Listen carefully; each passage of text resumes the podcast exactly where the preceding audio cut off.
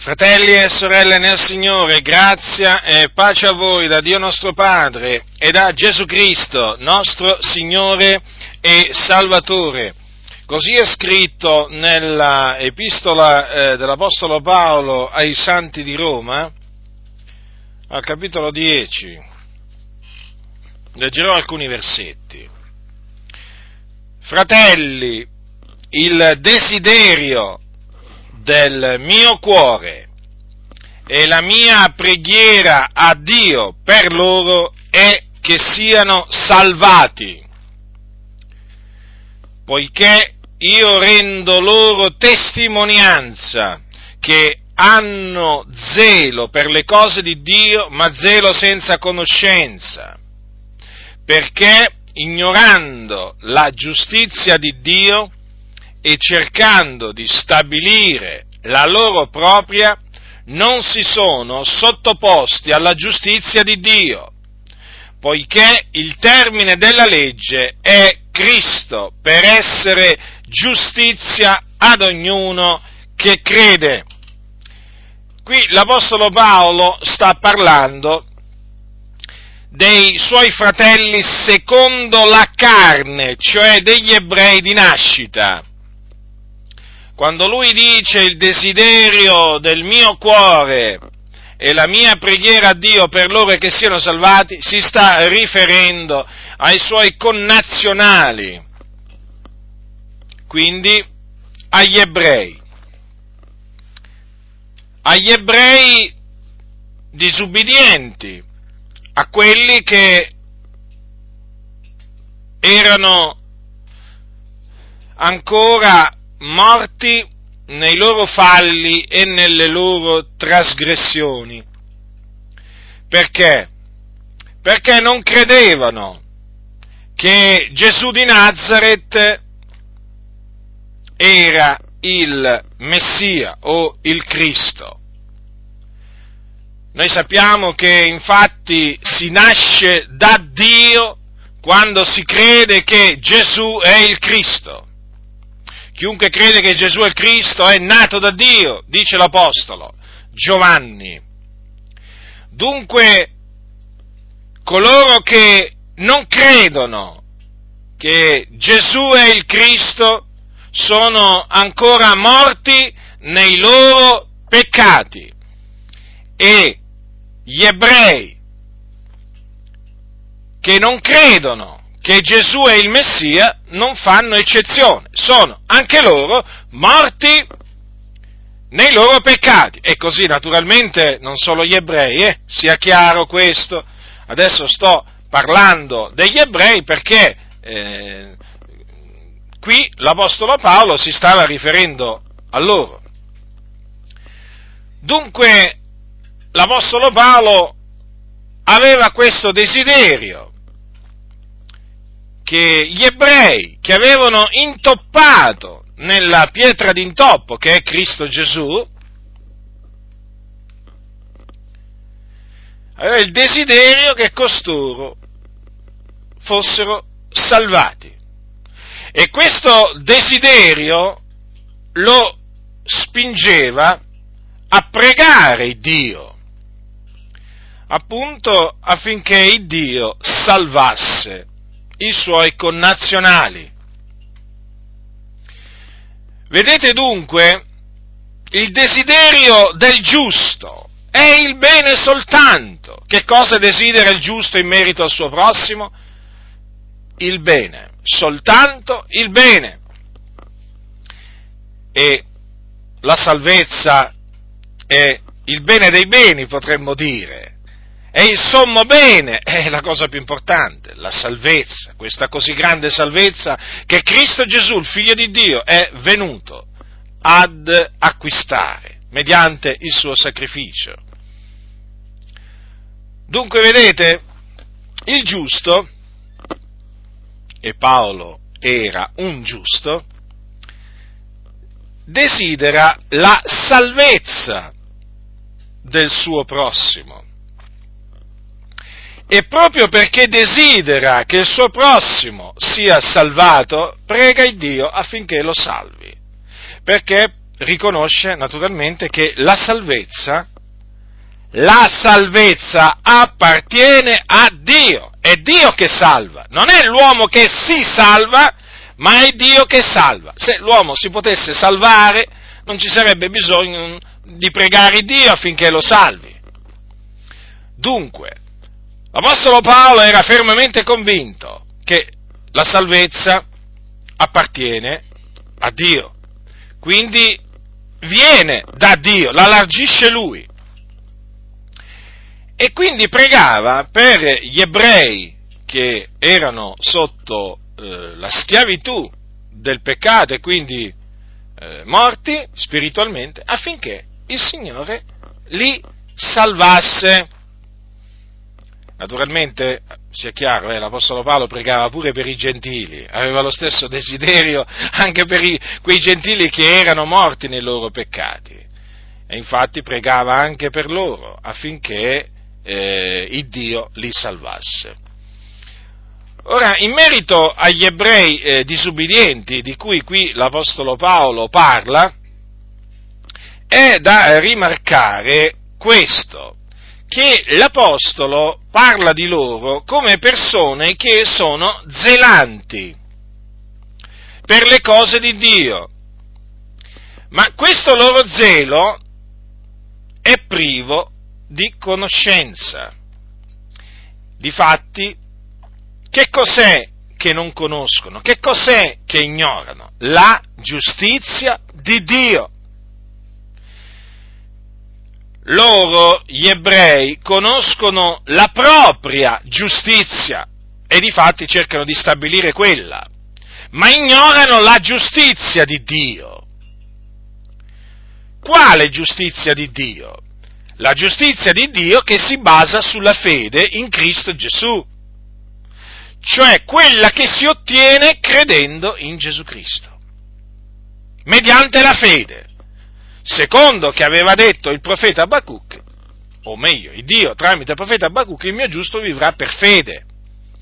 Quindi, la giustizia di Dio che viene dalla fede o basata sulla fede era stata già innanzi predetta da Dio tramite uno dei suoi profeti, il profeta Abacuc, che era ebreo di nascita.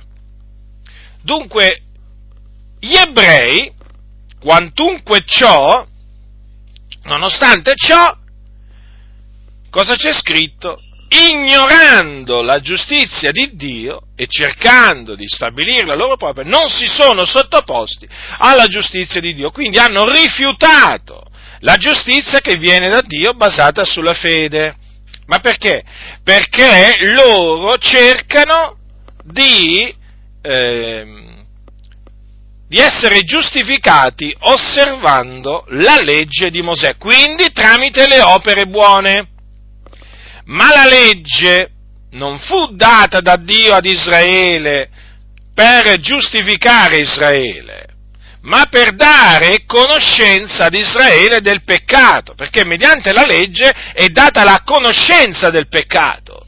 E difatti, vedete, la scrittura è chiara che per le opere della legge nessuno sarà giustificato al suo cospetto.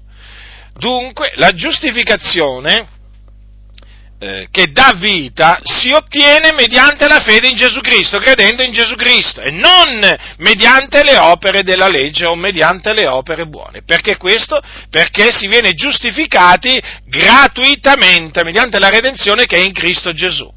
Non è in virtù d'opere, affinché nessuno si glori. Dunque è di fondamentale importanza affinché l'uomo sia giustificato, salvato, che egli creda in Gesù Cristo. Che cosa deve credere per essere giustificato? Deve credere che Gesù Cristo è morto sulla croce per i nostri peccati, secondo le scritture, a prescindere che eh, il peccatore sia ebreo o gentile, questo è quello eh, che deve credere. Dunque, che Gesù Cristo è morto per i nostri peccati, secondo le scritture, che fu seppellito e che risuscitò il terzo giorno, secondo le scritture, e che dopo essere risuscitato apparve apparve ai suoi discepoli per diversi giorni prima di essere assunto in cielo alla destra di Dio dove è tuttora ed intercede, ed intercede per noi. È di fondamentale importanza dunque credere, per essere salvati, che Gesù di Nazareth è colui del quale hanno parlato Mosè nella legge e i profeti. Colui del quale Dio predisse le sofferenze ma anche le glorie a seguire, che dovevano seguire. È di fondamentale importanza credere che Gesù è il Cristo. Fratelli nel Signore, credere che Gesù è il Cristo equivale a credere nel Vangelo, che è appunto chiamato il Vangelo di Cristo o il Vangelo di Dio. Certo, perché il Vangelo è l'annunzio dell'adempimento delle profezie che erano, erano, state innanzi fatte da Dio tramite i suoi profeti. Le profezie che concernevano le sofferenze del Cristo e anche della gloria che doveva seguire, appunto perché Gesù il Messia, sarebbe poi stato risuscitato. Vedete dunque? Allora, gli ebrei per i quali l'Apostolo Paolo pregava ancora, eh, affinché il Signore li salvasse, ancora non erano salvati. Quantunque fossero discendenti di Abramo, quantunque fossero discendenti di Israele, ma non erano salvati. Avevano zelo per le cose di Dio, eh? quindi erano anche dediti a opere, a opere buone, alle opere della legge, ma non erano salvati, perché la salvezza si ottiene per grazia, mediante la fede in Gesù Cristo. E non per opere, affinché nessuno si glori. E difatti noi siamo stati salvati, noi peraltro che siamo gentili, e quindi non ebrei di nascita, noi siamo stati salvati per grazia, mediante la fede in Gesù Cristo. Questo lo possiamo dire, anzi lo dobbiamo dire. E ci gloriamo nel Signore. Ci gloriamo nel Signore, fratelli, noi. Noi non è che semplicemente crediamo nel Signore Gesù, eh? ma noi ci gloriamo pure nel Signore Gesù, perché Lui ci è stato fatto da Dio giustizia. Giustizia! Se noi oggi siamo giustificati, lo dobbiamo a Gesù, a quello che lui ha fatto, al suo sacrificio propiziatorio, fratelli nel Signore. Noi non dobbiamo la nostra salvezza ai nostri sacrifici? No, assolutamente. Quali sacrifici? Ma quali sacrifici? Noi dobbiamo la nostra salvezza veramente al sacrificio di Gesù, a quel sacrificio che lui compì nella pienezza dei tempi per espiare i nostri, i nostri peccati. Dunque, ebrei di nascita, ma perduti. E l'Apostolo Paolo pregava per loro affinché il Signore li salvasse.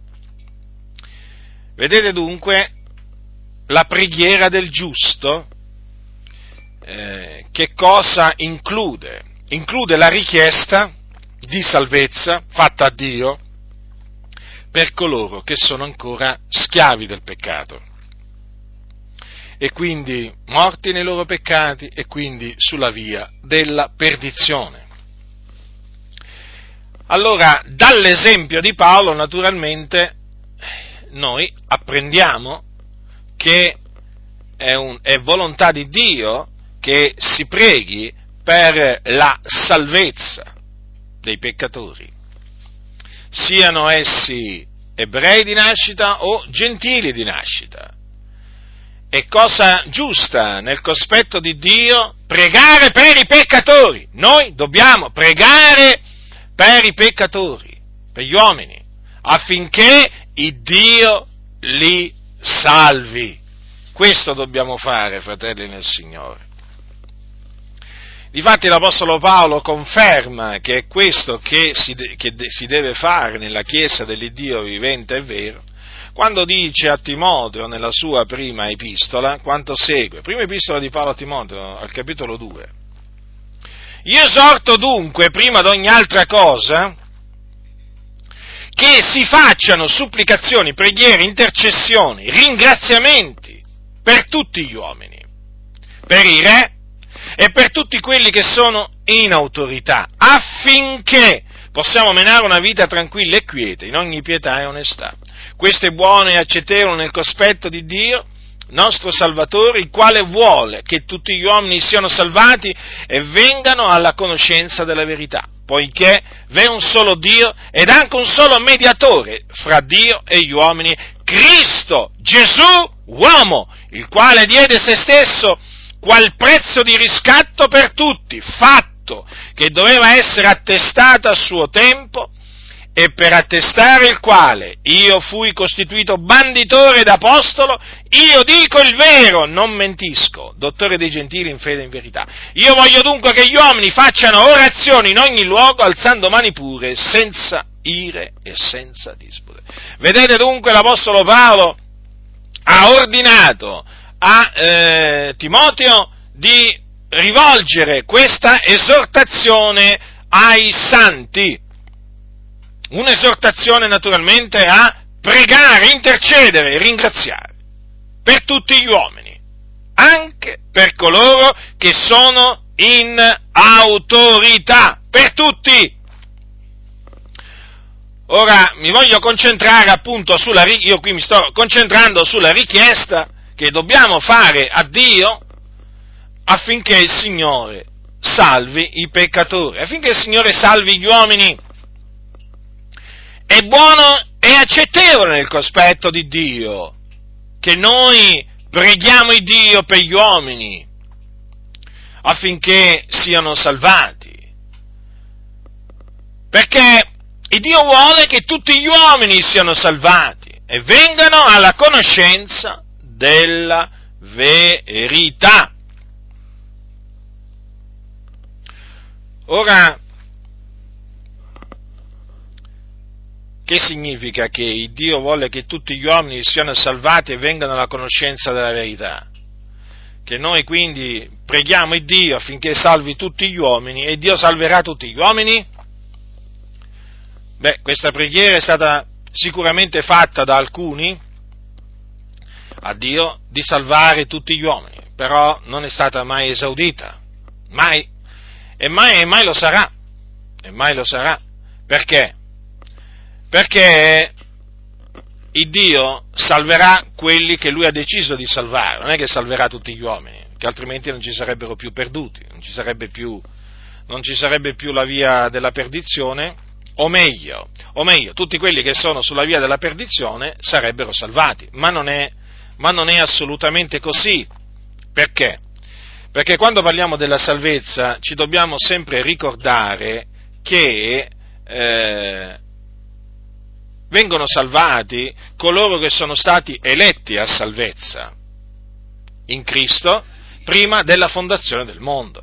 Infatti, infatti l'Apostolo Paolo, scrivendo ai santi, ai santi di Efeso, cosa gli dice? Benedetto sia l'Iddio e Padre del nostro Signore Gesù Cristo, il quale ci ha benedetti d'ogni benedizione spirituale nei luoghi celesti in Cristo, siccome in Lui ci ha eletti prima della fondazione del mondo, affinché fossimo santi ed irreprensibili dinanzi a Lui nell'amore, avendoci predestinati ad essere adottati per mezzo di Gesù Cristo come Suoi figliuoli, secondo il beneplacito della Sua volontà, all'odio della gloria della Sua grazia, la quale Egli ci ha allargita nell'amato Suo. E ai santi di Tessalonica, eh, gli, dice, gli, dice, queste parole eh, nella sua seconda epistola, noi siamo in obbligo di rendere del continuo grazie di voi a Dio, fratelli amati dal Signore, perché il Dio fin dal principio vi ha eletti a salvezza mediante la santificazione nello Spirito e la fede nella vita.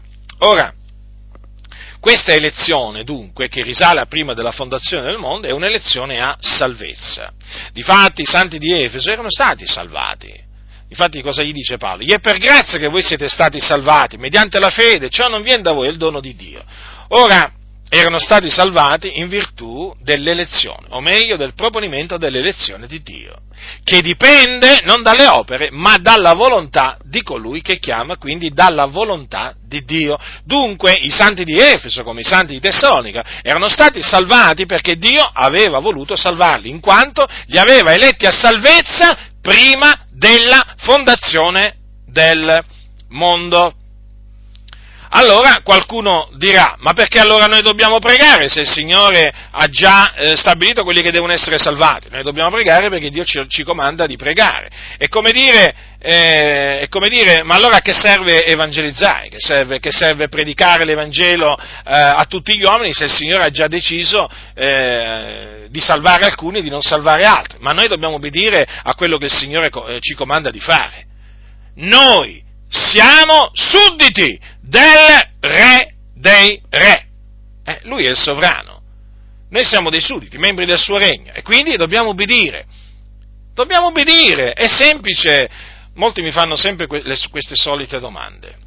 Ma allora, se esiste il proponimento dell'elezione di Dio, ma allora a che serve? Perché dobbiamo predicare agli uomini l'Evangelo? Perché dobbiamo pregare per gli uomini affinché siano salvati, il Signore, per gli uomini affinché il Signore li salvi? Ma perché così ha ordinato il Signore? Ci sono dei comandamenti a cui noi dobbiamo ubbidire, fratelli nel Signore. La legge di Cristo eh, è la legge che vige nel regno di Dio.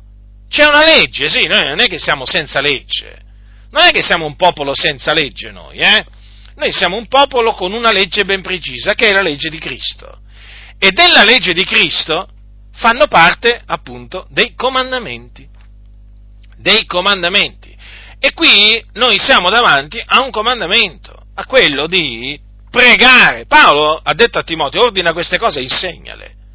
Se gli ha ordinato queste cose vuol dire che si tratta di ordini che i santi devono mettere in pratica. Dunque, la salvezza naturalmente degli uomini dipende dalla volontà, dalla volontà di Dio.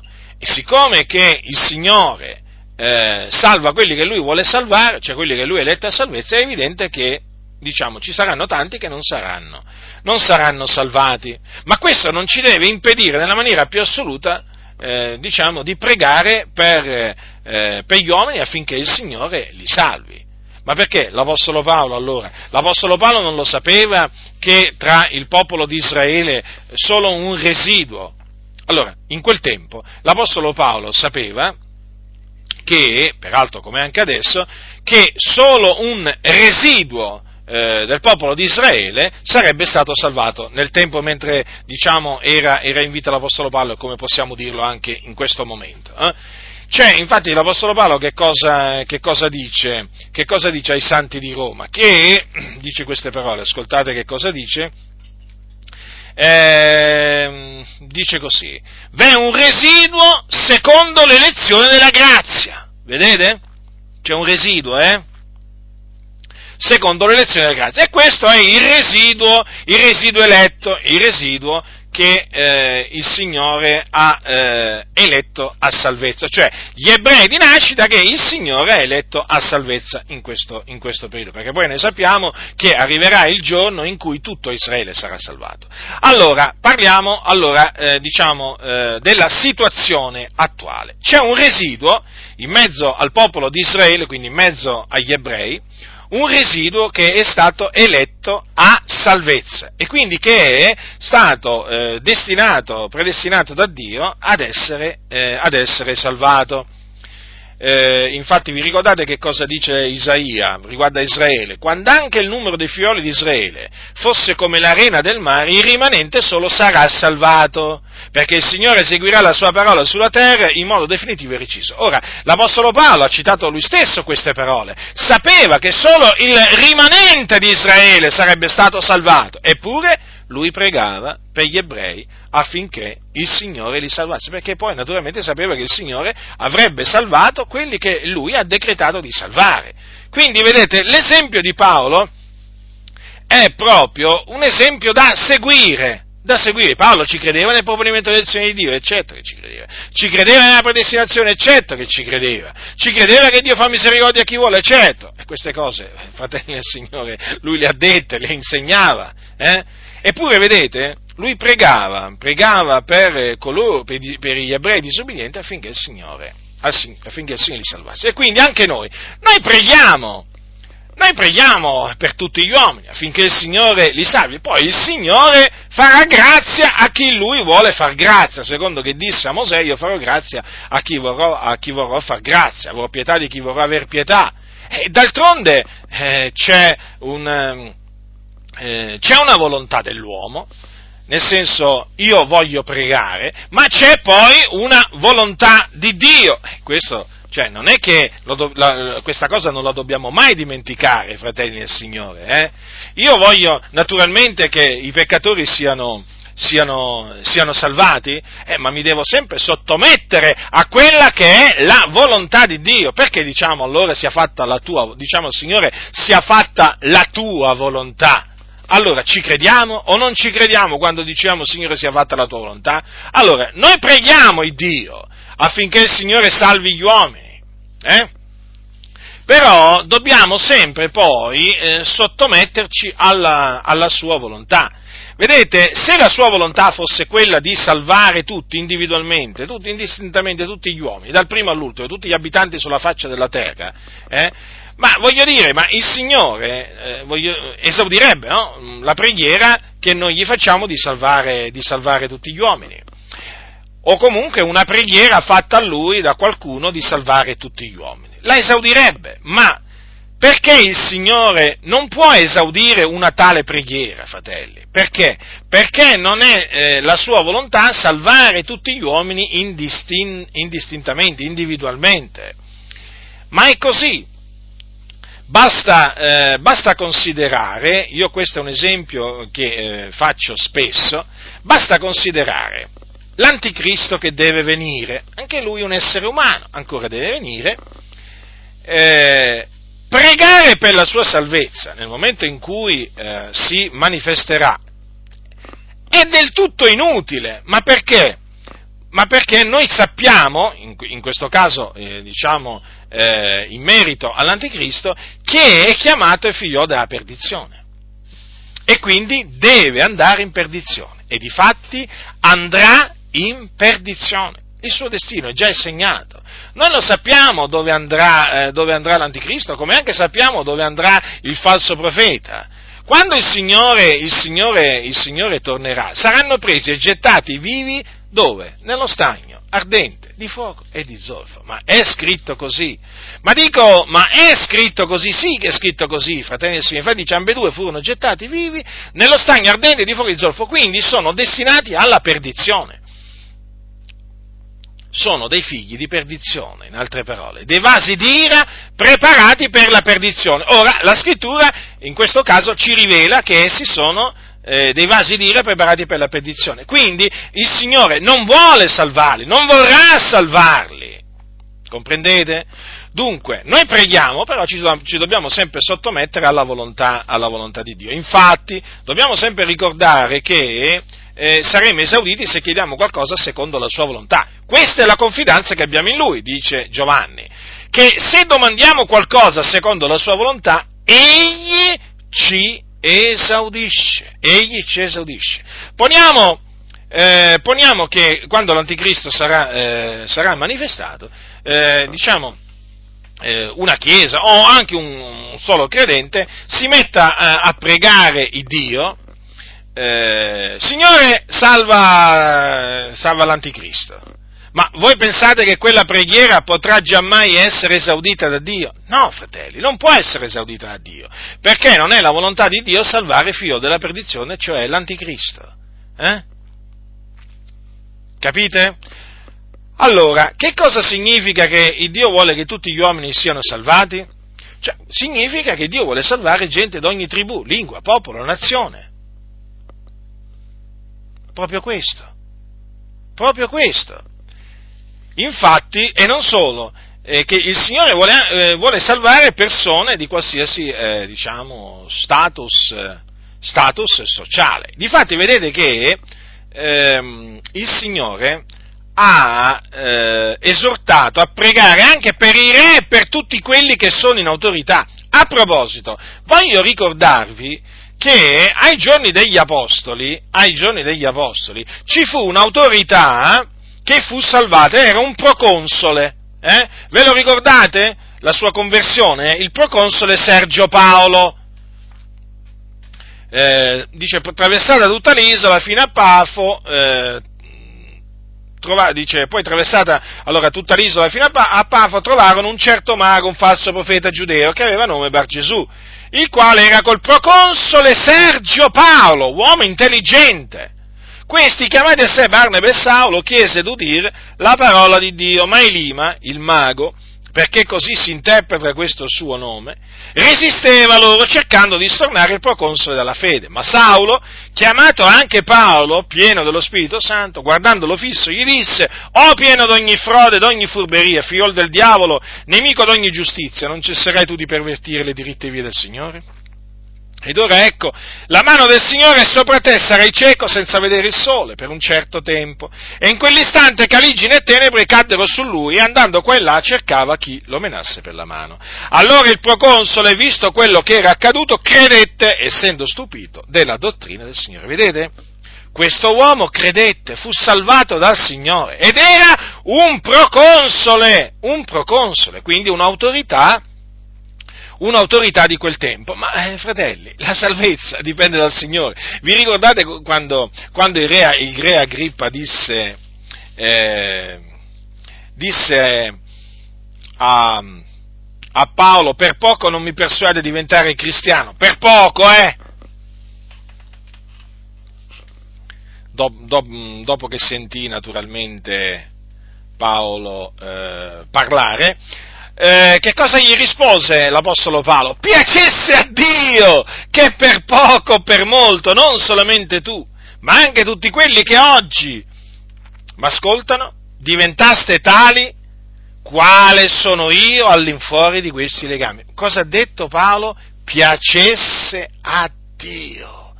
Piacesse a Dio, quindi deve piacere a Dio deve piacere a Dio che una persona sia salvata. Eh sì, ma d'altronde non dipende né da chi vuole né da chi corre, ma da Dio che fa misericordia. Vedete? Piacesse a Dio. Quindi Paolo riconosceva che l'uomo poteva essere salvato solo se piaceva a Dio. Parlò re Agrippa qua, eh? Un re, un re. Vedete, l'Apostolo Paolo esortava a pregare, a pregare per i re, per tutti quelli che erano in autorità, però riconosceva che doveva piacere a Dio, naturalmente, affinché quell'autorità eh, fosse, per, per la quale si pregava fosse salvata. Le parole di Paolo non lasciano alcun dubbio non lasciano alcun dubbio, fratelli del Signore. Le ripeto, piacesse a Dio che per poco o per molto, non solamente tu, ma anche tutti quelli che oggi mi ascoltano, diventaste tali quali sono io all'infuori di questi legami. E vi ricordo, vi ricordo che tra quelli che erano presenti lì c'era pure Festo, il governatore, il governatore, fratelli nel Signore. Eh? Eh sì, Agrippa, poi eh, c'era Agrippa, Berenice, hm? e poi coi tribuni, c'erano i tribuni, principali della città, e insomma, poi c'era Festo, appunto, insomma, c'erano delle, delle autorità, e l'Apostolo Paolo, naturalmente, davanti a tutti, riconobbe, riconobbe la sovranità di Dio cioè che Dio fa misericordia a chi vuole Lui. Vedete che non dipendeva da Paolo, eh? eppure Paolo eh? aveva fatto un discorso convincente, convincente, perché lui predicava con gran pienezza di convinzione, sapete? Lui quando, quando parlava persuadeva, però, però, quantunque i suoi ragionamenti fossero persuasivi, i suoi discorsi fossero convincenti, però alla fine lui sapeva. Sapeva che chi lo ascoltava sarebbe diventato un cristiano come lui solo se piaceva a Dio. Solo se fosse piaciuto a Dio, comprendete? Molti oggi non vogliono, eh, non vogliono sentir parlare, non vogliono sentire parlare di ciò. Ma io dico, ma Gesù cosa disse un giorno? Vi ricordate? Questo è scritto questo è scritto in Matteo. In quel tempo Gesù dice, prese a dire, io ti rendo lode, o Padre, Signore del cielo e della terra, perché hai nascoste queste cose ai savi agli intelligenti e le hai rivelate ai piccoli fanciulli. Sì, Padre, perché così ti è piaciuto. Vedete? Così ti è piaciuto. Piacesse a Dio, che è per poco o per molto. Vedete? Ma deve piacere a Dio, fratelli nel Signore. Quindi il Signore vuole salvare uomini di ogni ceto sociale, vuole salvare uomini di ogni lingua, popolo, tribù, nazione. Non è che vuole salvare tutti, tutti, tutti, tutti gli abitanti della terra. Ma ditemi, fratelli nel Signore, ma c'è qualche cosa di, eh, di, impossibile per il Signore? Perché il Signore non potrebbe salvare tutti gli abitanti della terra? Eh? non potrebbe salvarli? Ma certo che li potrebbe salvare. Guardate che cosa vi dico, io credo fermamente nell'onnipotenza di Dio. Io credo che il Signore, il Signore è potente, è potente, cioè la sua potenza è in grado, mediante la sua potenza, di salvare. Eh, che vi posso dire io? in pochi minuti sarebbe in grado il Signore di salvare tutti quanti gli abitanti della terra che ancora non sono salvati. Tutti. Quanti saranno? Quanti saranno i non salvati? 6 miliardi e mezzo? 7 miliardi? Vabbè, non lo sappiamo. Il Signore, io credo, sarebbe in grado di salvarli tutti proprio in pochi minuti. Basterebbe che gli dà una visione a tutti quanti. A tutti quanti una visione, una visione celeste, gloriosa, eh? come, quella che diede, come quella che diede a Saulo Tarso. Cosa ci vuole? Cosa ci vuole?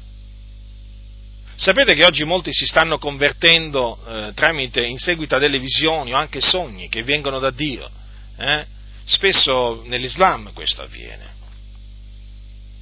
Ci sono delle bellissime testimonianze che proprio confermano questo. Allora, voi pensate che il Signore non potrebbe fare la stessa cosa con proprio miliardi di persone, ma proprio in, in pochissimi minuti lo potrebbe fare? V'è qualche cosa di troppo difficile per il Signore? V'è qualcosa di impossibile? No.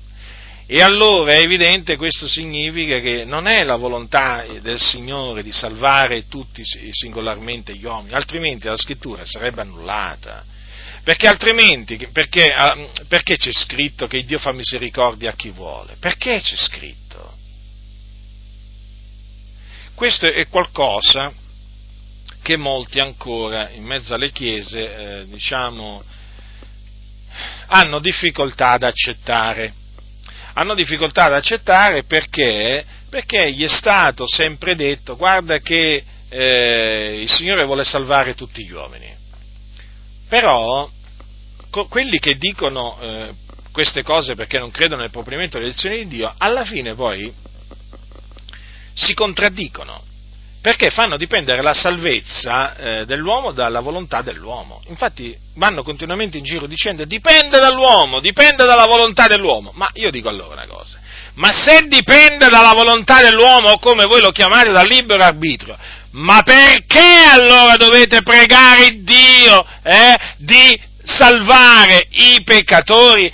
E ancora, ma perché quando pregate addirittura riuscite a dire a Dio, dopo aver pregato per la salvezza delle persone, Signore ci arrendiamo a te, sia fatta la tua volontà? Ma non vi pare vi, vi contraddi- cioè non vi pare di contraddirvi in maniera proprio, in maniera sfacciata? Ma allora, la salvezza da chi dipende? Dalla volontà dell'uomo o dalla volontà di Dio? A quanto pare, a quanto pare dipende dalla volontà di Dio. Da come, voi, da come voi agite dipende dalla volontà di Dio poi. Eh sì, perché vi mettete a pregare Dio di salvare gli uomini e poi andate in giro a dire ai peccatori dipende da te, dipende da te, dipende da te. E poi se uno si converte gli dicono è dipeso da te, fratello. Lo hai voluto tu. Ma allora vi contraddite. Ma perché pregate Dio? Ma lasciate perdere, no? Di pregare allora. Ma perché pregate il Signore e gli dite Signore salva? Poi, Signore, sia fatta la tua volontà. Poi, una volta che il Signore salva una persona, ecco, è dipeso da Lui. È dipeso dalla sua volontà. Ma qui c'è qualche cosa che non quadra, come si suol dire. Cioè, c'è una palese contraddizione. Ma investigate le scritture. Ma allora da chi dipende? Da chi dipende? Da chi vuole o da Dio? Qui sembra che da un lato fate dipendere da chi vuole, eh? e poi dopo quando pregate, eh, dall'altro lato di, eh, fate capire che dipende da Dio. Siete proprio in piena confusione. Ecco che cosa ha generato appunto la falsa dottrina del libero arbitrio. Una confusione, una contraddizione. Eh? Perché ci sono credenti che avendo creduto nel libero arbitrio pensano appunto di essere stati salvati perché l'hanno voluto loro. Eh? Poi, quando eh, cominciano a investigare le scritture, a investigare le scritture, scoprono invece di essere stati salvati perché l'ha voluto il Dio. E allora, naturalmente, eh, voglio dire, cominciano, cominciano a essere perplessi, cominciano, diciamo, a entrare in confusione in un certo senso perché non si capacitano. Com'è possibile, dicono, che, che, eh, che mi abbiano detto che è dipeso da me quando io poi leggo nella Bibbia che è dipeso da Dio? Ma poi io dico, vedete la, l'abilità di Dio, quanto è grande Dio, riesce a salvare, riesce a salvare, eh? riesce a salvare le persone anche tramite persone che predicano il libero arbitrio. Ma questa è una cosa meravigliosa, è una cosa, è una cosa gloriosa. Pensate, io sono stato salvato in un ambiente dove dell'elezione io ho mai sentito parlare. Eh? Anzi, vi posso assicurare che in quell'ambiente eh, il proponimento dell'elezione di Dio non veniva, non veniva, accettato, perché si sa, tra i pentecostali il proponimento dell'elezione di Dio, tranne che in rarissimi casi, non viene assolutamente eh, accettato. Eh? Parlo di, di denominazioni, eh, di denominazioni ufficiali. E allora io poi ripensando alla mia, alla mia, alla mia testimonianza dico, ma guarda, ma guarda, eh, io pensavo che dipendesse da me e il Signore mi ha salvato lo stesso. Ma perché Dio è grande, capite? Cioè, ma nessuno può fermare il Signore, ma nessuno può impedirgli di eseguire un suo disegno. Dio fa quello che vuole. E Dio fa quello che gli piace e questo ci consola, sapete? Ma ci consola grandemente, ma ci riempie pure di grande gioia. E questi, e questi, e questi dicono, no, eh, il Signore vuole che tu io mi siano salvati, no, dipende da te, insomma, in mezzo a questa confusione, il Dio regna, il Dio regna. E questo veramente ci mostra veramente quanto è grande Dio, quanto è grande il nostro Dio. Vedete dunque da chi dipende allora? Dipende, eh, dipende, da Dio, ma Paolo lo dice chiaramente, non dipende dunque né da chi vuole né da chi corre, ma da Dio che fa misericordia. Ecco perché poi dice, dice più avanti, così dunque egli fa misericordia a chi vuole e indura a chi vuole. Vedete? Ecco, collegandomi appunto a quel versetto, il quale vuole che tutti gli uomini siano salvati, vedete dunque che se fosse come dicono quelli del cosiddetto libero arbitrio, Paolo si contraddirebbe. Perché? Perché qua dice che Dio fa misericordia a chi vuole, ma anche che indura chi vuole. Quindi ci sono anche coloro che Dio vuole indurare affinché non siano salvati. Vedete dunque come la scrittura è in armonia con la scrittura. La scrittura spiega la scrittura, la scrittura non contraddice la scrittura. Talvolta sembra che la scrittura si contraddica, ma non si contraddice. Dio non si contraddice Sembra che talvolta si contraddica, ma Dio non si contraddice. Vedete dunque? Ecco, allora quello che bisogna considerare in merito alla salvezza, dunque, che ci sono anche molti che, indi, che Dio indura. Eh sì. E di questi, infatti, quelli del cosiddetto libero arbitro non vogliono sentire parlare. Non vogliono sentire parlare, certo, perché? Perché siccome che a loro gli è stato messo in testa eh, che Dio vuole salvare tutti indistintamente, loro pensano che Dio non voglia indurare nessuno. Allora, quando tu gli dici, ma guarda che Dio indura chi vuole, ma cosa stai dicendo, fratello? Ma se Dio vuole salvare tutti, ma Dio non vuole fare misericordia a tutti, infatti dice che indura chi vuole. Prendiamo gli ebrei, ritorniamo agli ebrei, no?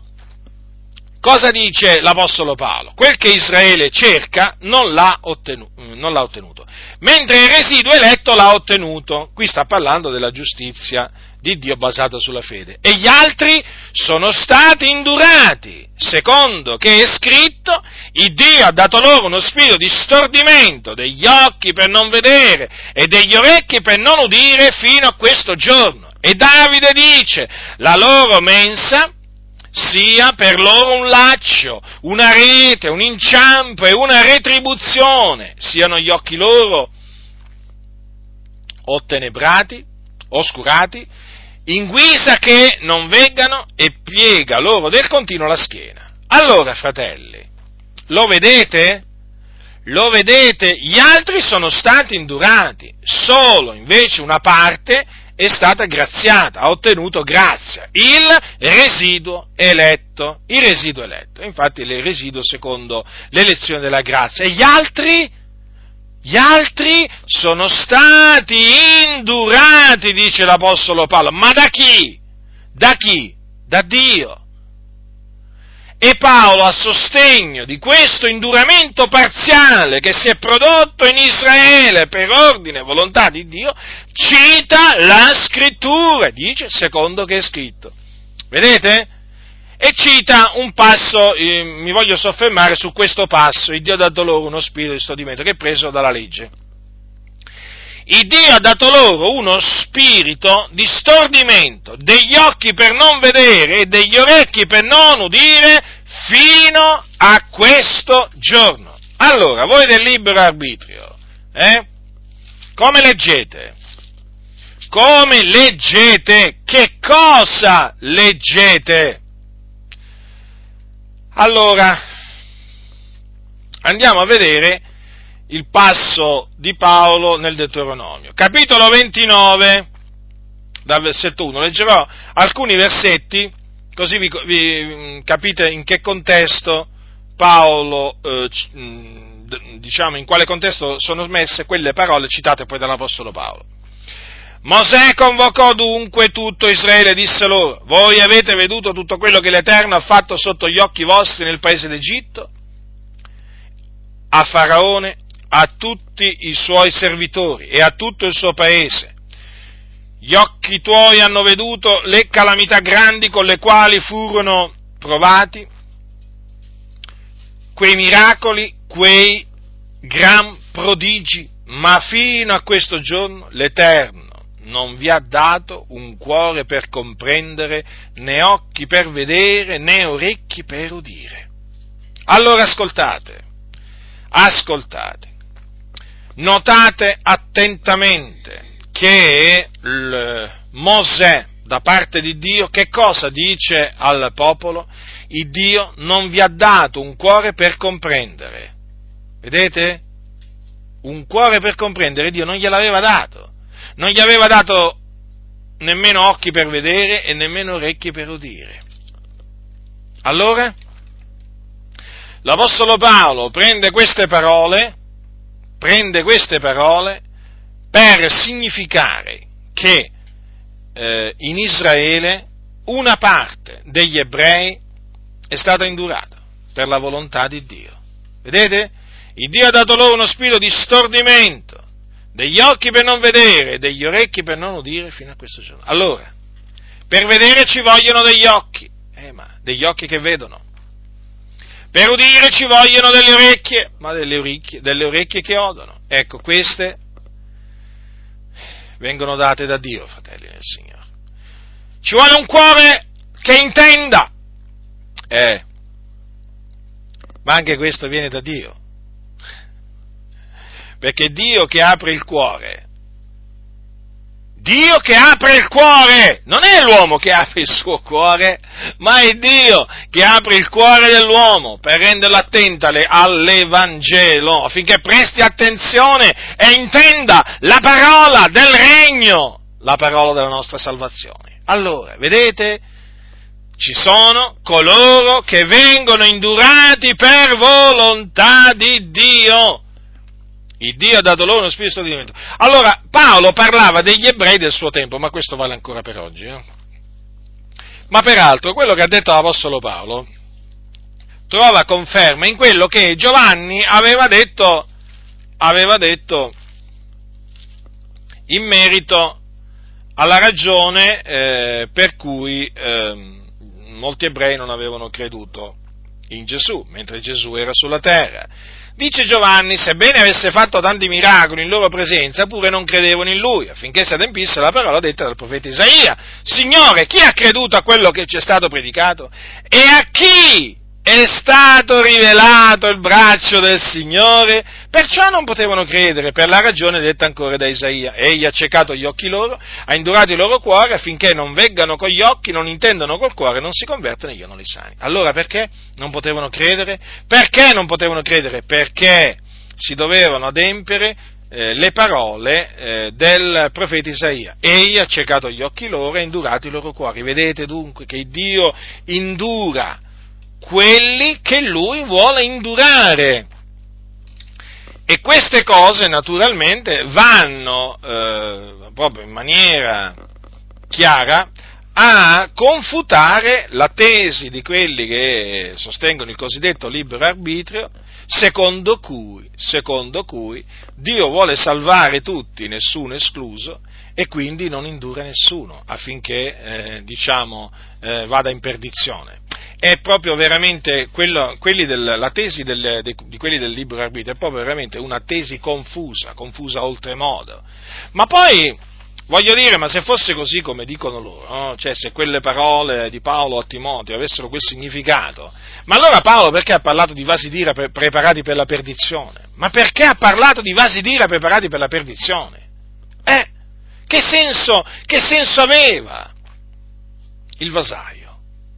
Non ha egli podestà sull'argilla da trarre dalla stessa massa un vaso per uso nobile e un altro per uso ignobile? E che vai mai da replicare se Dio, volendo mostrare la sua ira e far conoscere la sua potenza, ha sopportato con molta longanimità dei vasi d'ira preparati per la perdizione, e se per far conoscere le ricchezze della sua gloria verso dei vasi di misericordia che aveva già innanzi preparati per la gloria, li ha anche chiamati, parlo di noi, non soltanto di fra i giudei, ma anche di fra i gentili? Vedete dunque? Lo vedete? Che cosa mostra queste parole dell'Apostolo Paolo? Mostrano per l'ennesima volta che il Dio fa grazia a quelli a cui lui vuole far grazia. Lui ha potestà sull'argilla, il vasaio ha potestà sull'argilla. Da questa massa di argilla trae eh, dei vasi per uso nobile e altri vasi per uso ignobile. E di fatti è così, ci sono dei vasi di misericordia preparati per la gloria e dei vasi eh, d'ira, dei vasi d'ira preparati eh, per la perdizione. Ma vedete, fratelli nel Signore, queste, son, queste sono cose vo- di cui molti non vogliono sentire parlare e che quando alcuni sentono dire si turano le orecchie proprio letteralmente, non voglio sapere, non mi parlare di queste cose, ti dicono, il, ma che Dio, ma che Dio vi, vi, siete fatti, ma che Dio predicate, il nostro Dio è amore, ma perché il nostro Dio non è amore? Dio è amore ma il Dio fa quello che gli piace e quello che molti non sopportano. Eh? Non sopportano sentire dire che l'Eterno fa tutto ciò che gli piace in cielo, in terra, nei mari negli abissi. Non gli piace. Sapete perché? Perché l'idea di un Dio sovrano che fa quello che vuole eh, è, eh, oggi è, mm, come si può dire, è vista mm, molto male, è rigettata meglio usare questa espressione, è rigettata l'idea dell'Iddio sovrano. Sì, sì, in molte chiese viene rigettata questa idea. Sapete perché? Perché va per la maggiore eh, l'idea di un Dio democratico. Ma veramente qualcuno dirà, sì, si sono inventati pure l'Iddio democratico. E voi direte com'è possibile? È possibile, per opera della massoneria. In mezzo alle chiese si è diffusa l'idea di un Dio democratico. Capisce? Praticamente di un Dio che dipende, dipende, dipende dalla volontà, dalla volontà dell'uomo. Sì, sì, proprio così, proprio così, fratelli nel Signore. È l'uomo che decide, non più Dio. Capite? E infatti non è così. Sono io che l'ho voluto, eh? mentre Dio dice è Lui che lo ha voluto. Eh? Questo perché la massoneria, questa istituzione satanica di cui ha dei membri in mezzo alla Chiesa, detesta detesta sentir parlare dell'Iddio vivente e vero, che l'Iddio è Padre del nostro Signore Gesù Cristo, eh, che esegue i suoi ordini sulla faccia della terra, i suoi decreti, eh, a suo piacimento, quando, dove e come vuole Lui, non, non vuole sentir parlare di un tale Dio, no, no, non vuole sentirne parlare. Allora, allora ha fatto sì che si creasse un'idea di un Dio che sottostà alla volontà dell'uomo. Sì, sì, sì, sì, sì, sì. E quanti empi oggi in mezzo alla Chiesa, massoni, eh, dicono Dio non può fare niente senza il tuo consenso, senza la tua licenza, senza, senza il tuo permesso. Eh già, sì, il, il Dio sovrano, il Re dei Re, sta aspettando che un suo suddito gli dia il lascia passare per operare, ma insensati, stolti, ma che, ma, ma che cosa state dicendo? Ma ravvedetevi, ipocriti, ma prendete la Bibbia, cominciate a sfogliarla e a credere a quello che dice la Sacra Scrittura. Il nostro Dio regna, regna e fa tutto quello che vuole, e opera tutto quello che vuole, e manda in effetto la sua parola, e il suo piano è quello che sussiste. È l'uomo che deve sottostare e sottostare ai decreti dell'Iddio vivente e vero. Avete compreso?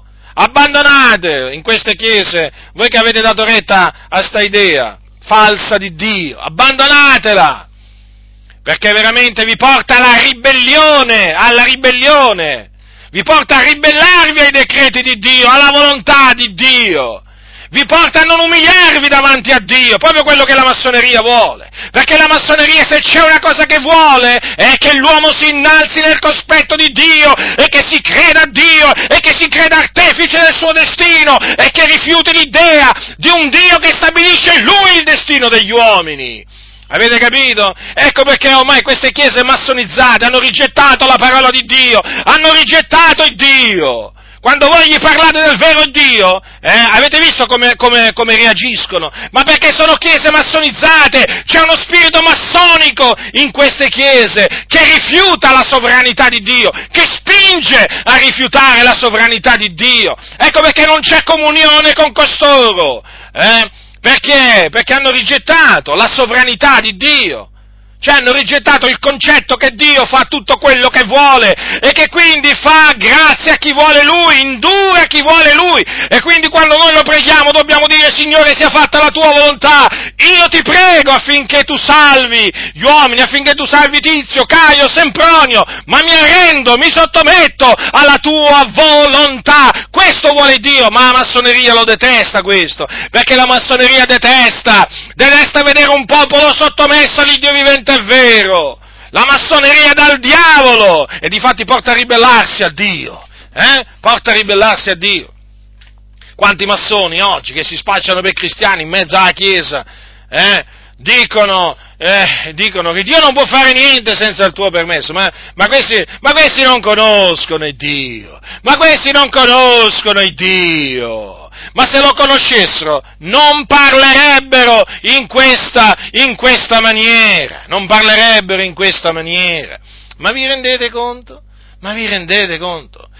Ecco perché, ecco perché eh, i massoni rigettano la sovranità di Dio anche in questo. Loro praticamente eh, rifiutano di riconoscere che un re, o un dittatore o un despota sia costituito da Dio. Rifiutano, sì. E difatti i, i massoni, no? che sbandierano il principio eh, della, della libertà, che cosa dicono? No, qui bisogna ribellarsi, bisogna ribellarsi al sovrano, bisogna ribellarsi al re, bisogna ribellarsi al dittatore e scalzarlo. Perché?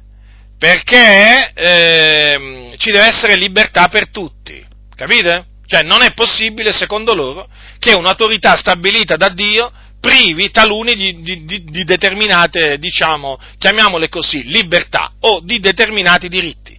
Ma appunto perché Dio fa quello che vuole, stabilisce sugli uomini chi vuole Lui!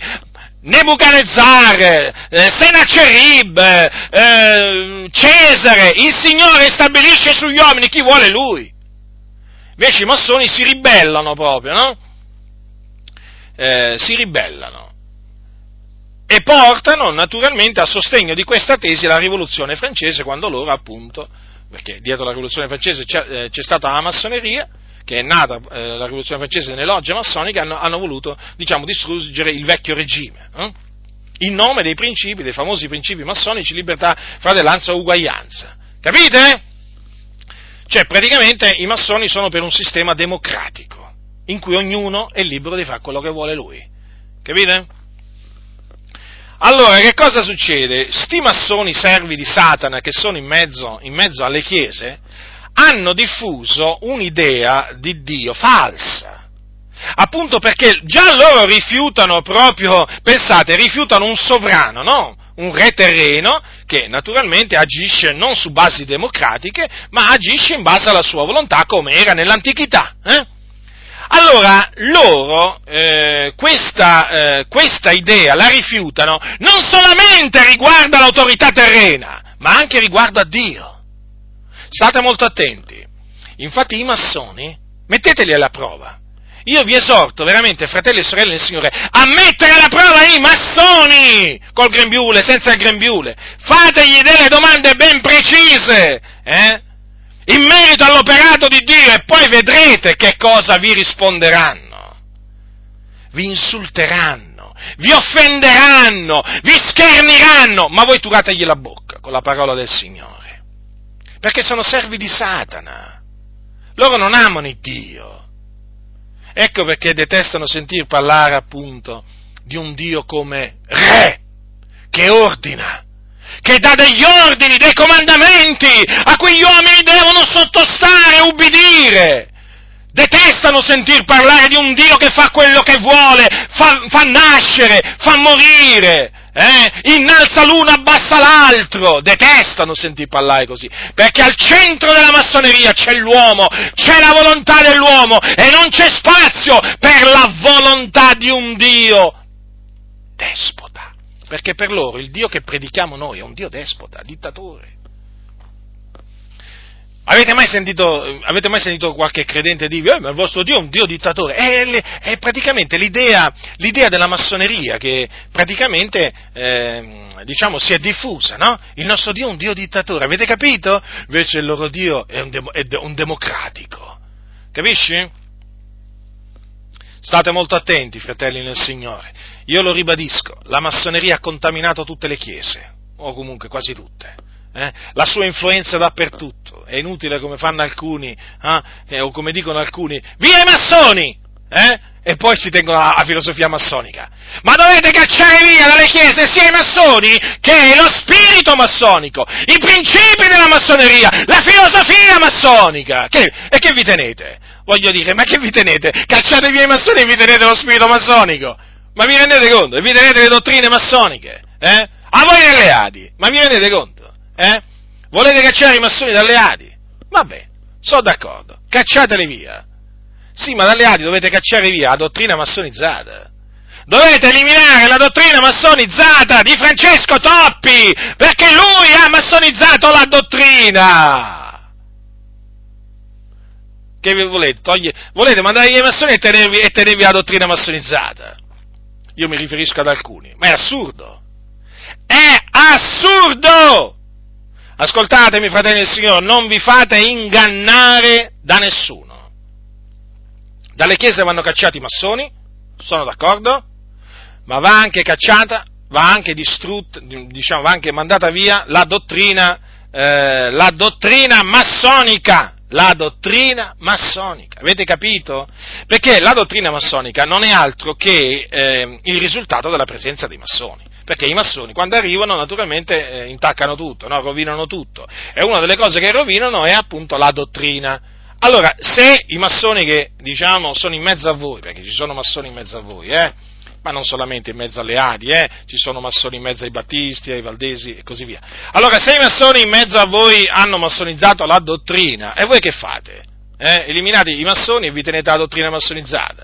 Quindi vi tenete il frutto, il frutto, il frutto dei massoni. Eh? Quindi, non vi fate ingannare, fratelli del Signore, eh? vanno veramente, vanno veramente di pari passo le cose. Noi mettiamo in guardia dai massoni, ma anche dai principi massonici. State attenti invece a quelli che vi mettono in guardia dai massoni, ma non dai principi massonici, eh? perché sono doppi. Sono doppi, sono falsi, non agiscono con rettitudine davanti a Dio.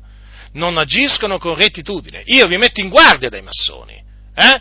Vi dico pure come riconoscerli, ma però voi lo sapete, io vi metto in guardia severamente dai loro principi, dalle loro dottrine sono quelle, peraltro, che mi interessano maggiormente. Eh? Certo, perché i massoni si riconoscono dai loro principi, dalle loro dottrine. Capite? Dunque, vedete che alla fine poi, dietro questo rifiuto da parte di molti eh, del concetto no? che il Dio eh, fa misericordia a chi vuole e indura a chi vuole, dietro, dietro questo rifiuto c'è l'influenza massonica. Almeno in questo tempo è così. È proprio assicurato, fratelli del Signore. Infatti basta sentire parlare i massoni, anche quelli che si dicono protestanti, evangelici, basta sentirli parlare per capire questo, per capire questo. Loro detestano l'idea di un Dio sovrano. Noi l'amiamo questa, diciamo, perché noi amiamo Dio, noi abbiamo, abbiamo, questa idea perché è biblica e perché amiamo il Dio, noi amiamo tutto ciò che è biblico. Eh? Dalla Genesi all'Apocalisse la scrittura ci presenta un Dio sovrano, un Dio che regna, dicasi fra le nazioni, l'Eterno regna. Dio sedeva sovrano sul diluvio, fratelli del Signore. La Bibbia dice che il piano dell'Eterno è quello che sussiste. Da lui dipendono chi erra e chi fa errare. Pensate un po' voi. Dio stabilisce chi vuole sul regno degli uomini. Dio agisce come vuole con gli abitanti della terra. Ma, ma ci rendiamo conto? Stiamo parlando dell'Iddio vivente, è vero. Invece cosa fa la massoneria? Mettendo al centro dell'uomo, perché la centralità dell'uomo nella massoneria è di fondamentale importanza, rigetta rigetta naturalmente Dio, rigetta la volontà sovrana di Dio. Ma eh, l'uomo nella massoneria ricopre un ruolo fondamentale. Io faccio quello che voglio, io eseguirò quello che voglio. Questo, così parlano i massoni, capite? È così, fratelli, invece il Dio dice io opererò, chi potrà impedire l'opera mia? Eh? Lui adempirà la sua volontà e Dio adempirà tutta la sua volontà e nessuno glielo potrà impedire. C'è uno scontro, c'è uno scontro, capite? Perché appunto, eh, appunto questi massoni in mezzo alla Chiesa ci tengono particolarmente a distruggere la, l'immagine di Dio che ci presenta la parola di Dio, fratelli del Signore. Io vi dico queste cose, fratelli, per il vostro bene affinché voi non siate sedotti, perché ci sono quelli che vogliono sedurvi. Capite? Ci sono quelli che vogliono sedurvi. Voi dovete sempre tenere presente una cosa, che esistono persone eh, che eh, vogliono sedurvi e quindi che vi vogliono fare del male. Studiano come ingannarvi, capite? Studiano come ingannarvi, sono chiamate le arti seduttrici dell'errore. Ma voi cosa pensate? Eh? Che tutti vogliono il vostro bene? Ma no! Ma no, ci sono anche servi di Satana in mezzo alle chiese, che vogliono distruggervi e quindi vogliono ingannarvi. E come, fa, e come fanno per ingannarvi? Vi presentano naturalmente le loro menzogne in maniera dolce, in maniera lusinghevole, capite? magari cercando di appoggiarle con qualche passo della Bibbia, che assolutamente non, hanno, non, ha quel significato che gli danno loro, però cercano in tutte le maniere di sedurvi sedurvi. Avete presente come il serpente sedusse Eva? Ecco, nella stessa maniera, cercano di sedurvi con la dolcezza della loro labbra, con una voce graziosa. Eh? Mm?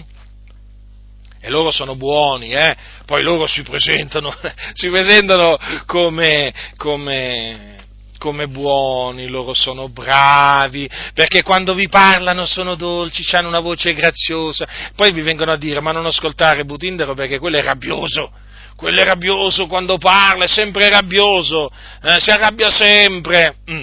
Beh, io mi arrabbierò spesso, non sempre, ma comunque spesso, però mi arrabbio per mettervi in guardia dai seduttori, avete capito? Invece i seduttori vi mettono in guardia da me eh, affinché loro possano sedurvi a voi, possano sedurre voi, comprendete?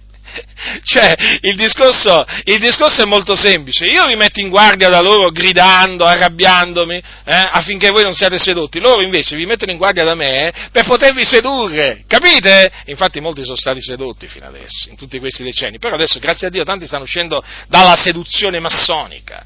Stanno uscendo veramente. Hanno cominciato a saltare di gioia. Hm? Hanno cominciato veramente a saltare di gioia tanti fratelli. Quando, hanno, quando, sono usciti dall'inganno massonico hanno cominciato a saltare di gioia. E noi siamo contenti. Eh? Ci rallegriamo con loro, esultiamo con loro. La destra dell'Eterno veramente fa prodezze. Nella tenda dei giusti si sente questo grido. La destra dell'Eterno sta facendo prodezze. Sta veramente liberando tante anime, tante anime in mezzo alle chiese dalle dottrine massoniche, dal laccio di questi servi di Satana, eh, che si presentano sorridenti, incravattati, profumati, tutti col, eh, con quel volto lucente ma falso, eh? il Signore veramente sta liberando, sta liberando, tanti mediante la verità, mediante la verità, è la verità che sta rendendo liberi tanti, la verità che è in Cristo Gesù la verità, quella che detestano i massoni, eh? a cagione della quale ci accusano di essere settari, fanatici. Eh? Beh, voglio dire, io preferisco essere chiamato settario e fanatico, ma essere nella verità. Eh? Invece loro sono gli uomini del dialogo, loro dialogo. Ah, dicono, noi non ci scontriamo, noi ci confrontiamo. E continuate, continuate a confrontarvi quanto volete. State andando all'inferno confrontandovi, eh? Noi vi riprendiamo, massoni, vi esordiamo, vi esortiamo, vi sgridiamo, affinché vi ravvediate dai vostri peccati, e eh, crediate nel Signore Gesù Cristo, affinché otteniate remissione dei peccati e la vita eterna, affinché rinunciate, abbandonate la massoneria, eh? Quindi facendo opere frutta degne del ravvedimento, perché se no per voi non c'è speranza, eh? Ascoltatemi, ascoltatemi, voi non entrerete nella loggia di sopra, voi scenderete nelle fiamme dell'inferno quando morirete. Voi, voi, mi sto riferendo a voi anche massoni che vi definite evangelici, traditori dell'Evangelo di Cristo Gesù siete, come lo è Billy Graham e come lo sono tanti altri, eh, che sono nella massoneria, traditori siete, ravvedetevi fino a che siete in tempo, semmai il Signore piac- veramente piac- piaccia di, di, avere misericordia di voi, umiliatevi nel cospetto del Signore, umiliatevi, abbassatevi davanti al Creatore, eh, perché altrimenti per voi ci sarà un'eterna infamia. Io vi ho avvertiti, eh? Io vi ho avvertiti. Dunque, fratelli del Signore, ritornando al discorso della preghiera, mi ha portato questo discorso sulla preghiera a fare quest'altro discorso perché è strettamente è strettamente collegato, sapete, è strettamente collegato, perché? Perché naturalmente la salvezza è, è, siccome che viene da Dio, e Dio è sovrano, fa quello che vuole, è ovvio che anche nella salvezza c'è un piano di Dio che, che sussiste, infatti il Signore ha detto farò grazia a chi vorrà far grazia, no? tutto nella Bibbia parla di sovranità di Dio, tutto, tutto! E dunque questo è un concetto, diciamo, che ci tengo, ci tengo a ribadirlo, naturalmente mettendovi in guardia dalla dottrina, dalla dottrina massonica, eh? dalla dottrina massonica. Dunque, c'è un solo Dio. Vedete che l'Apostolo Paolo ricorda che c'è un solo Dio ed anche un solo mediatore fra Dio e gli uomini, Cristo Gesù. Un solo mediatore, eh? E di fatti, e di fatti noi ci accostiamo al trono di Dio nel nome di Gesù Cristo, il Figlio di Dio. È Lui che intercede alla destra di Dio per noi. Quando noi, quando noi preghiamo il Dio affinché il Dio salvi gli uomini, noi ci rivolgiamo a Dio Padre nel nome di Gesù e dobbiamo farlo, appoggiandoci alla mediazione di Gesù Cristo. perché lui è l'unico mediatore tra Dio e gli uomini, non ce n'è un altro. Non ce ne sono altri due, non ce ne sono altri tre, non, sono, non c'è nessun, alcun altro mediatore oltre a Gesù Cristo. Eh? Quindi Maria non può mediare, eh, Paolo in cielo non può mediare, Pietro non può mediare, Giovanni non può mediare, mi sto riferendo a quelli che siamo sicuri che sono in cielo. Eh? ai santi che sono in cielo. I santi che sono in cielo non possono fare da mediatori tra, eh, tra, noi, eh, tra noi e Dio e nemmeno tra noi e Gesù. Ah, perché sapete perché vi dico questo? Perché i cattolici dicono, e eh vabbè, ma noi ci rivolgiamo a Maria, Maria ci porta a Gesù, perché c'è bisogno di andare a Maria per andare a Gesù. A parte il fatto che già sulla terra eh, Gesù eh, non diceva di andare prima da Maria e poi di andare a lui. Gesù cosa diceva? Venite a me voi tutti che siete travagliati ed aggravati, io vi darò riposo. A chi Gesù esortava ad andare? Eh? A Maria? No, diceva di andare a lui. E allora, anche oggi, benché Gesù sia in cielo, dice la stessa cosa, venite a me, non andate da Maria che Maria vi porta da me, no, quella è un'eresia, è un'eresia di perdizione, quella è una, una falsità, capite? Allora, già sulla terra Gesù diceva venite a me, eh, e già sulla terra Gesù esortava a pregare il Dio Padre nel suo nome, pensate un po', ma pensate un po', eh? e Maria ancora non era morta, allora adesso l'hanno fatta diventare Maria una mediatrice, una mediatrice tra gli uomini e Gesù. E quindi gli uomini dovrebbero raccomandarsi a Maria, e poi Maria li raccomanda a Gesù. Capite? Ecco perché vi ho detto, no? Mediatore tra, tra, tra gli uomini e Gesù, perché questi sono furbi, eh? Questi sono furbi, i cattolici, eh? Allora, eh, a Gesù ci si può andare direttamente, anzi ci si deve andare direttamente. Dove sta, dove sta l'impedimento? Dove sta l'impedimento? Noi cristiani andiamo a Gesù, glorifichiamo Gesù, esaltiamo Gesù, invochiamo Gesù, andiamo direttamente a Lui. Quando preghiamo il Padre ci rivolgiamo al Padre nel nome, nel nome di Gesù, quindi noi ci appoggiamo alla mediazione di Gesù Cristo, perché Lui è il solo mediatore. E questo naturalmente, fratelli, vedete, in merito alla preghiera è di fondamentale importanza eh, saperlo e ricordarlo anche, eh? Noi preghiamo il Dio Padre nel nome di Gesù Cristo, l'unico mediatore tra Dio e gli uomini. Ricordatevi sempre questo, eh? Gesù Cristo, il quale diede se stesso col prezzo di riscatto per tutti, fatto che doveva essere attestato a suo tempo. Vedete? Gesù dunque è morto per tutti, non solamente per alcuni. Lo so che ci sono quelli che mi attribuiscono la falsa dottrina che Gesù è morto per alcuni sanno, di, sanno, sanno di, men, di, di, dire una menzogna, ma la dicono perché mi vogliono, mi vogliono screditare. L'ho, de, l'ho, scritto, l'ho detto, l'ho ridetto, l'ho riscritto, ma sapete, ci sono quelli che non vogliono né vedere e nemmeno sentire, perché eh, sono proprio, alcuni sono proprio oltraggiatori e calunniatori proprio. Eh. Pare che veramente siano usciti da una scuola di, di, dove preparano gli oltraggiatori e i calunniatori, taluni, eh. ma si inventano le cose veramente le più assurde, le più assurde. Ma d'altronde, voglio dire, ormai si sono inventati pure che io sono una spia del Vaticano per mettere in cattiva luce le chiese evangeliche, cioè io sarei al soldo del Vaticano. Io! Io sarei al soldo del Vaticano! Ma veramente, ma ma io quando ho letto sta cosa qui mi sono messo a ridere, ma mi sono messo a ridere, dai, su, dai, andate in Vaticano a chiedere chi è Butin de Giacinto, vedrete che ve lo dicono subito. Eh? Allora, eh, no, per dirvi veramente che cosa riescono alcuni no, a, inventarsi, a, inventarsi, contro di me, ma quale, cosa diranno fra poco? Cosa diranno? Cosa, quale sarà la prossima? Quale sarà la prossima, mi sto domandando. Addirittura adesso ci sono quelli che vanno in giro dicendo che io sono un massone, perché ho scritto, ho scritto allora io parlo contro la massoneria e sono un massone, eh? ho scritto un libro di oltre 900 pagine contro la massoneria, un libro che smaschera la massoneria veramente dalla A alla Z, come si suol dire, eh? smaschera la, la, collusione tra eh, Chiesa evangelica e massoneria, ecco, hanno fatto di me, adesso hanno, mi hanno fatto diventare persino un massone, eh, d'altronde noi lo sappiamo, noi lo sappiamo qua, cosa dissero di Gesù, oh, di Gesù dissero che era un peccatore, dissero che cacciava i demoni per l'aiuto di Belzebù. Pensate un po' voi, Gesù cacciava i demoni e lo accusavano di cacciare i demoni per l'aiuto di Belzebù. Come può Satana cacciare Satana? Cioè qui veramente eh, vediamo, io vedo proprio l'adempiersi proprio eh, di, quello che, di, quello avvenne, di, quello che avvenne, a Gesù. No? Voglio dire, calunnie, oltraggi, questi qua proprio veramente si dilettano, amano e praticano la menzogna praticamente eh, queste, queste persone. Quindi Gesù è morto, Gesù Cristo è morto per tutti. Vedete che c'è scritto che eh, ha dato se stesso quel prezzo di riscatto per tutti, solo che non tutti usufruiranno del, naturalmente ehm, dei benefici del suo sacrificio. Ma perché? È molto semplice il discorso, l'ho già detto, perché eh, Dio fa grazia a chi vuole Lui. Ecco, questa è la ragione per cui alla fine non tutti crederanno quindi non tutti saranno salvati, perché Dio fa misericordia a chi vuole e indura a chi vuole. Capite?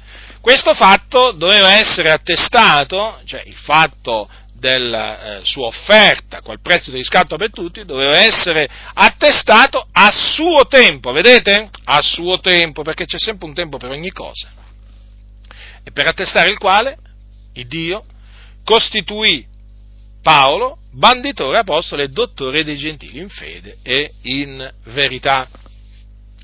Dunque, fratelli del Signore, eh, bisogna che eh, nella Chiesa eh, sia rivolta questa esortazione a pregare, a pregare per, come dice la, la, la, la Sacra Scrittura, per gli uomini. Pregare per gli uomini affinché, affinché, siano salvati. Pregare anche per quelli che sono in autorità, eh? E pregare per, eh, diciamo, per persone diciamo, di tutte le nazioni. Eh? Perché, quindi vicini e anche lontani. Perché Dio vuole vuole che tutti gli uomini siano salvati e vengano alla conoscenza della verità, persone di qualsiasi ceto sociale. Perché questo vuole Dio? È una manifestazione di amore verso il nostro prossimo, perché dice ama il tuo prossimo come te stesso. Ora, tu se ami il tuo prossimo come te stesso, naturalmente vuoi la sua salvezza. Poi ribadisco, è chiaro che poi noi ci sottomettiamo alla volontà di Dio, ma sta di fatto che noi dobbiamo volere il bene no, del nostro prossimo, che andiamo a cercare il suo male? Eh? Andiamo a cercare il suo male?